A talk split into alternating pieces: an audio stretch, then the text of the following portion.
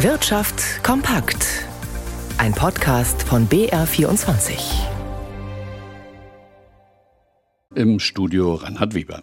Erstmals seit acht Jahren findet heute ein Gipfeltreffen der Europäischen Union mit der Gemeinschaft der lateinamerikanischen und karibischen Staaten statt. Zu den Themen zählen die Haltung zum russischen Angriffskrieg gegen die Ukraine und die Wirtschaftsbeziehungen. Für verhärtete Fronten sorgt weiterhin das geplante Handelsabkommen Mercosur. Einzelheiten von Jakob Mayer. Die EU will Streitpunkte bezüglich des Freihandelsabkommens mit den Mercosur-Staaten schnellstmöglich ausräumen, um die Vereinbarung umsetzen zu können. Das erklärte Kommissionschefin Ursula von der Leyen zum Auftakt des EU-Lateinamerika-Gipfels bei einem Treffen mit Brasiliens Präsident Lula da Silva. Das Abkommen soll Zölle abbauen und den Handel erleichtern. Es ist blockiert, weil sich die Mercosur-Länder Brasilien und Argentinien gegen zusätzliche Auflagen wehren. Die EU brauche angesichts von Ukraine-Krieg und Klimawandel enge Freunde an ihrer Seite, betonte von der Leyen. Lula bekräftigte, erneuerbare Energien ausbauen und die Abholzung des Amazonas-Regenwaldes bis 2030 stoppen zu wollen. Die EU hat 45 Milliarden Euro an Hilfen in den kommenden fünf Jahren angekündigt, um die Partnerschaft mit Lateinamerika und der Karibik zu verstärken. Das Geld kommt unter anderem von den EU-Staaten und der Europäischen Investitionsbank. Die Mittel sollen zum Beispiel helfen, Telekomnetze in der Amazonasregion auszubauen, grünen Wasserstoff in Chile herzustellen, Elektrobusse in Costa Rica anzuschaffen oder Hochspannungsleitungen in Paraguay zu modernisieren. In vielen Teilen der Welt, darunter auch in wirtschaftlich besonders starken, erwarten Experten inzwischen niedrigere Inflationsraten für das laufende Jahr als noch vor drei Monaten. Auf lange Sicht steht Westeuropa besonders gut da. Darauf deutet eine Umfrage des Münchner IFO-Instituts unter gut 1400 Ökonomen in 133 Ländern hin. Deutschland zieht dabei den Schnitt für Westeuropa nach oben. Hierzulande erwarten die Ökonomen im laufenden Jahr 5,8 Prozent.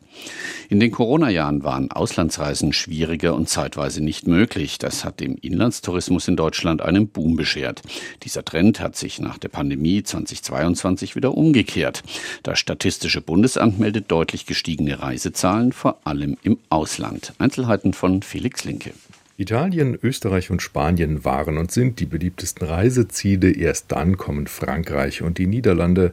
Nach zwei Corona-Jahren, in denen viele in Deutschland Urlaub machten, geht es wieder vermehrt ins Ausland.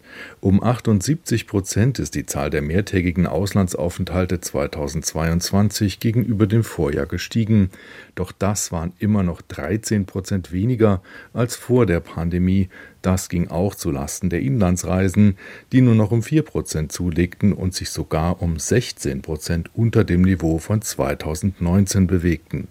Wie das Statistische Bundesamt weiter mitteilte, erreichte der Flugverkehr fast schon wieder das alte Niveau.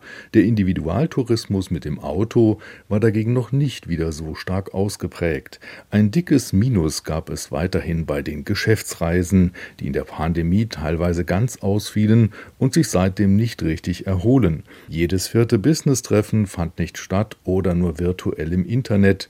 Die Unternehmen nutzen stattdessen die neuen Möglichkeiten zur Kommunikation, die es vor vor Corona so noch nicht gab.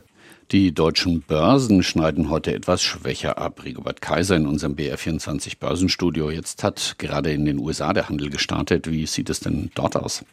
Nun, die schneiden etwas besser ab. Der Dow Jones gewinnt 0,1 Prozent, der Nasdaq legt ein halbes äh, Prozent zu. Viel ist das nicht, aber es gibt hier durchaus äh, positive Nachrichten. Finanzministerin Janet Yellen hat sich auf einer Großveranstaltung geäußert und sie sagte, ich erwarte keine Rezession in den Vereinigten Staaten und es ist tatsächlich so, die Amerikaner haben einige Probleme besser im Griff als die Europäer. Zum Beispiel Beispiel die Inflation, die in den USA schon wieder auf vier Prozent äh, zurückgegangen ist. Und es gibt immer wieder auch mal positive Konjunkturnachrichten, also Ausreißer nach oben. Der neueste ist jetzt der Einkaufsmanager-Index der New Yorker Industrie gewesen, auf den man natürlich auch ganz gerne guckt. Also die amerikanischen Börsen leicht im Plus.